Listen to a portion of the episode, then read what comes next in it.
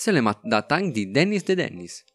Ben ritrovati su Music Friday, l'appuntamento settimanale che analizza le migliori uscite del venerdì e non solo.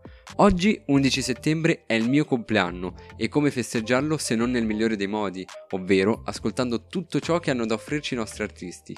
Oggi analizzeremo due album e un singolo. Iniziamo subito. FSK, abbiamo un problema e non piccolo. Padre, figlio e spirito è un casino e un po' me lo aspettavo, ma non pensavo che si sarebbe raggiunto un tale livello. A parte alcune canzoni come Easy Boys, 10x in California, Asso di bastoni, Padre, Figlio e Spirito e Settimana al Caldo, quindi solamente 5 su 15, il resto è una cozzaglia di roba inascoltabile, lo dico senza peli sulla lingua. Senza Taxi B questo disco non avrebbe neanche senso e ci tengo a ribadire una cosa. S Magazine non ci capite proprio niente.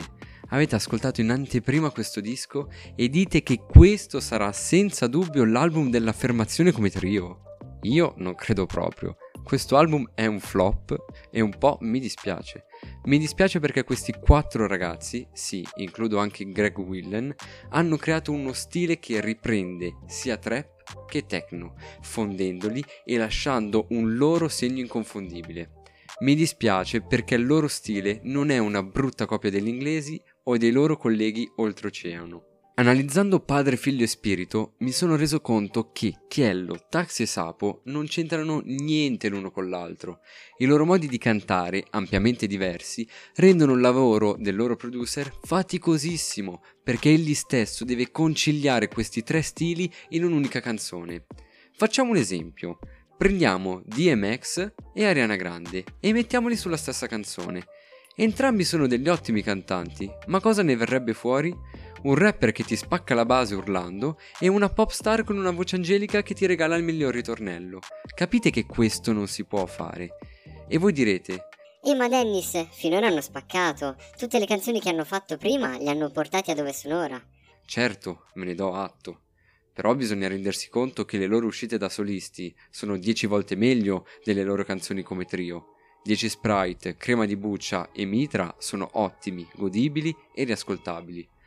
Ad ognuna di queste tre canzoni io riesco ad associare un mood diverso e sono contento di poterlo fare. Padre, Figlio e Spirito è un progetto troppo ambizioso e difficile sotto questa ottica sonora. Analizzando invece il testo ci ritroviamo sempre gli stessi temi e gli stessi argomenti, droga e armi. Passando invece ai featuring c'è da dire solo una cosa, sprecati. Sfera non è al suo meglio e Soldi sulla carta non sarà la prossima hit. Chef Keef è solo un bel nome messo sulla copertina per attirare molte persone, null'altro. A parer mio, questo disco non sarà l'affermazione del trio, ma l'inizio della loro carriera da solisti. Voto 4 su 10. Il prossimo singolo è la migliore uscita di questa settimana ed è la nuova canzone di Mecna con Easy Vivere. Mecna credo che stia per droppare un album assurdo e i singoli che stanno precedendo questo progetto sono mega galattici. Ogni cosa è perfetta di questa canzone, il testo, la base e il featuring. Lunar è magico, Easy strepitoso. Il brano parla della capacità di lasciare andare le cose, di saperne rispettare il percorso naturale, di non cedere alla tentazione di racchiuderle in definizioni né di sentirsi obbligati a dare un senso a tutto. Vivere la vita e gli eventi con una certa dose di semplicità e con uno sguardo più libero dal controllo che tendiamo ad esercitare su quanto ci accade. Questa definizione è stata data da Genius. Questa canzone si merita 9 su 10. L'ultima analisi viene fatta a Vangelo secondo Luca, il nuovo album di Elfo, rapper classe 90 di origine siciliana. In questo disco troviamo rap allo stato grezzo nei pezzi con Nerone, Clementino e Ensi e in altre canzoni senza fit ma troviamo anche introspezione e amarezza in pezzi come Panchina Fredda, Dicembre, James e Alissa. Vangelo secondo Luca parte molto piano, con pezzi ripetitivi, ma dal quinto pezzo in poi ritroviamo un progetto molto interessante e che mancava da tempo nel rap italiano. A questo disco mancano due elementi molto importanti, ovvero l'originalità delle basi e del flow. I beat a volte sono molto semplici e i flow che vengono cambiati da elfo sono monotoni.